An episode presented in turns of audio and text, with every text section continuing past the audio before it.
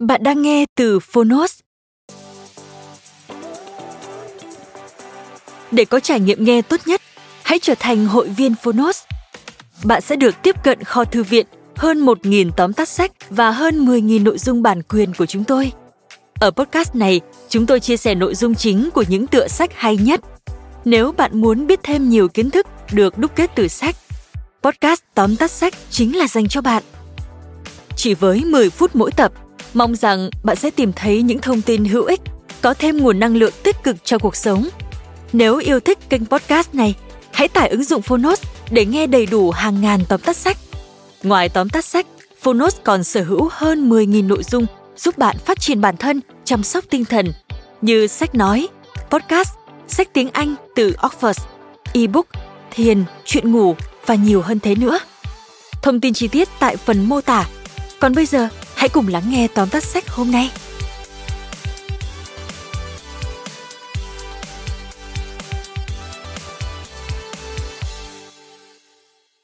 Bạn đang nghe từ Phonos. Tóm tắt sách Thiết kế lấy người dùng làm trung tâm Tác giả Don Norman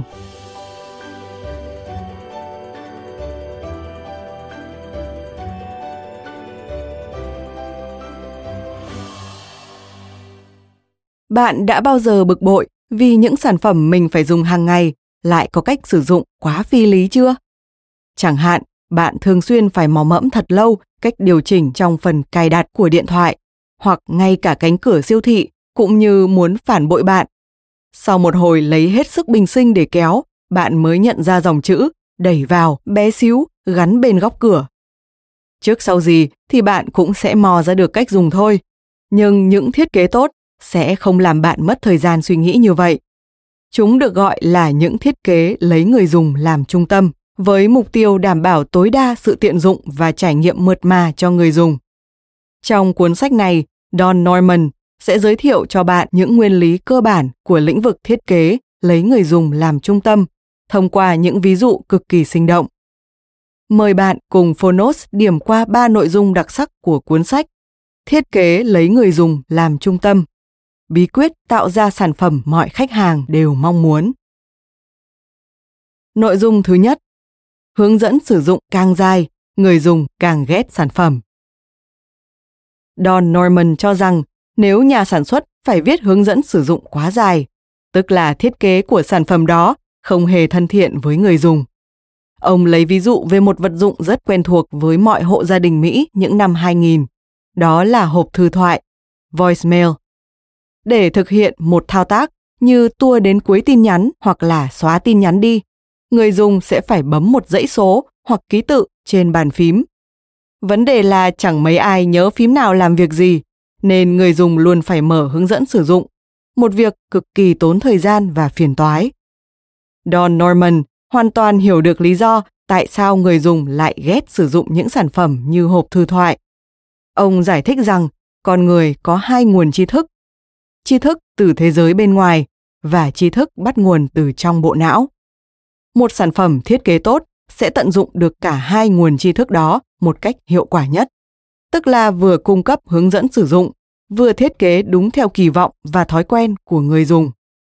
Hộp thư thoại gây khó chịu vì nó chỉ cung cấp đầy đủ hướng dẫn sử dụng, chứ không quan tâm đến bộ não của người dùng.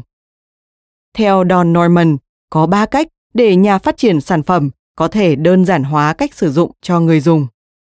Thứ nhất, cung cấp sự trợ giúp cho người dùng bất cứ khi nào họ cần sử dụng sản phẩm.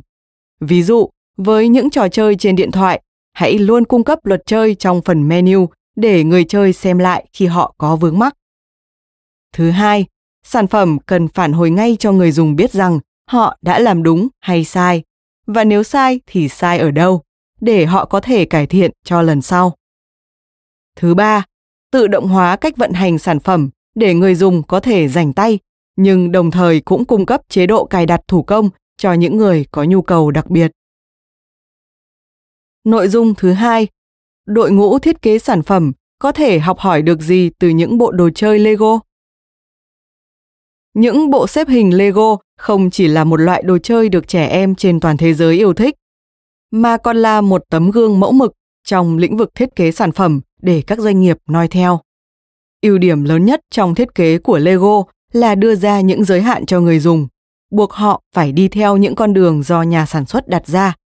Chỉ có một cách duy nhất để lắp các mảnh ghép vào với nhau. Nếu bạn cố tình để các mảnh ghép sai vị trí thì chúng sẽ không thể thành hình xe cứu hỏa hoặc lâu đài được. Vì vậy, Lego đã gián tiếp dạy các em nhỏ biết cách sử dụng bộ xếp hình thông qua những giới hạn về mặt vật lý. Giới hạn trong những lĩnh vực khác có thể là điểm trừ, nhưng trong thiết kế lại là một điểm cộng. Vì suy cho cùng, những sản phẩm thân thiện với người dùng nhất lại là những sản phẩm chỉ có một cách sử dụng, không thể chật đi đâu được. Ngoài cách tạo ra giới hạn về mặt vật lý như các bộ xếp hình Lego, các nhà thiết kế sản phẩm còn có thể tạo ra một Giới hạn về ngữ nghĩa tức là dựa vào hoàn cảnh A chỉ có thể đưa ra được hành động B. Ví dụ, một người đang lái xe máy thì phải nhìn về phía trước để nhìn đường chứ không quay đầu ra phía sau được. 2. Giới hạn về văn hóa. Tức là trong nền văn hóa A, mọi người chỉ thường làm những điều này. Ví dụ, ở một quốc gia, đèn đỏ trên xe chỉ được bật sáng vào lúc phanh. 3. Giới hạn về logic. Ví dụ, khi tất cả những mảnh ghép khác trong bộ xếp hình đã được lắp vào đúng chỗ rồi, thì chúng ta sẽ tự suy ra được vị trí của mảnh ghép cuối cùng. Tuy nhiên, ngay cả với những sản phẩm được thiết kế để sử dụng theo một cách duy nhất, người dùng vẫn có thể sử dụng chúng sai cách. Các nhà phát triển sản phẩm cần dự đoán trước những lỗi thường gặp khi sử dụng là gì và cảnh báo trước để người dùng có thể tránh được. Nội dung thứ ba Đôi khi, những phá cách trong thiết kế sản phẩm lại không hề được khách hàng chào đón. Nếu trên đời có một chiếc đồng hồ có kim quay ngược chiều với những chiếc đồng hồ khác, liệu bạn có mua nó không? Có thể bạn sẽ mua với mục đích trang trí nhà, nhưng chắc hẳn bạn sẽ không sử dụng nó để xem giờ, vì nó đi ngược lại quy tắc xem giờ mà bạn đã biết từ bé. Trên thực tế, gần như tất cả những chiếc đồng hồ trên thế giới này đều hoạt động giống nhau, nhằm tạo ra sự thuận tiện cho người sử dụng. Đó chính là vẻ đẹp của sự chuẩn hóa trong thiết kế sản phẩm. Không phải lúc nào đột phá cũng là tốt. Đôi khi khách hàng chỉ cần một sản phẩm bình thường mà thôi. Sự chuẩn hóa cực kỳ cần thiết đối với những sản phẩm có cách vận hành phức tạp, ví dụ như bàn phím máy tính hoặc xe ô tô. Những chiếc xe hơi đầu tiên trên thế giới cực kỳ khó điều khiển cũng vì chưa có sự chuẩn hóa trong thiết kế. Nhà sản xuất sẽ đặt các phím điều khiển, chân ga hay cần gạt số ở bất cứ chỗ nào mà họ muốn. Hệ quả là người dùng rất mất thời gian để học lái những dòng xe khác nhau. Nhưng giờ thì thời thế đã khác. Bạn chỉ cần học lái một chiếc xe hơi là có thể điều khiển gần như mọi chiếc xe hơi khác rồi. Tuy vậy, chuẩn hóa cũng không phải việc dễ. Các thống kê cho thấy các nhà sản xuất sẽ phải mất đến vài năm trời để có thể tạo ra tiêu chuẩn về thiết kế cho một sản phẩm mới. Những thiết kế đạt tiêu chuẩn thường sẽ tuân theo những quy luật và thói quen định hướng của số đông khách hàng, bởi đôi khi họ sẽ sử dụng sản phẩm theo bản năng thay vì đọc hướng dẫn sử dụng. Ví dụ, khi đánh vô lăng sang trái, theo bản năng, người dùng sẽ kỳ vọng chiếc xe rẽ sang bên trái. Vì vậy, nhà sản xuất sẽ luôn tuân theo quy luật đó để tăng tính tiện dụng cho sản phẩm, tránh việc người dùng phải tìm đến hướng dẫn sử dụng quá thường xuyên. Bạn thân mến, tính năng của sản phẩm rất quan trọng, nhưng cách thiết kế và trình bày những tính năng đó cũng quan trọng không kém. Trong thời đại mà trải nghiệm người dùng được đặt lên hàng đầu, các doanh nghiệp cần nghiên cứu kỹ hành vi người dùng để thiết kế những sản phẩm, dịch vụ tiện lợi nhất cho họ. Cuốn sách Thiết kế lấy người dùng làm trung tâm sẽ gợi ý cho bạn những cách để rút ngắn khoảng cách giữa công năng của máy móc và nhu cầu người dùng, giúp sản phẩm của bạn đi thẳng vào trái tim và thói quen thường nhật của khách hàng.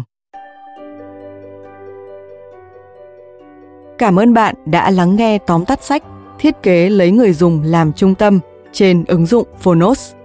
Mời bạn tìm đọc phiên bản ebook trọn vẹn của tác phẩm trên ứng dụng. Và đừng quên thường xuyên truy cập vào Phonos để đón nghe những nội dung âm thanh độc quyền được cập nhật liên tục bạn nhé.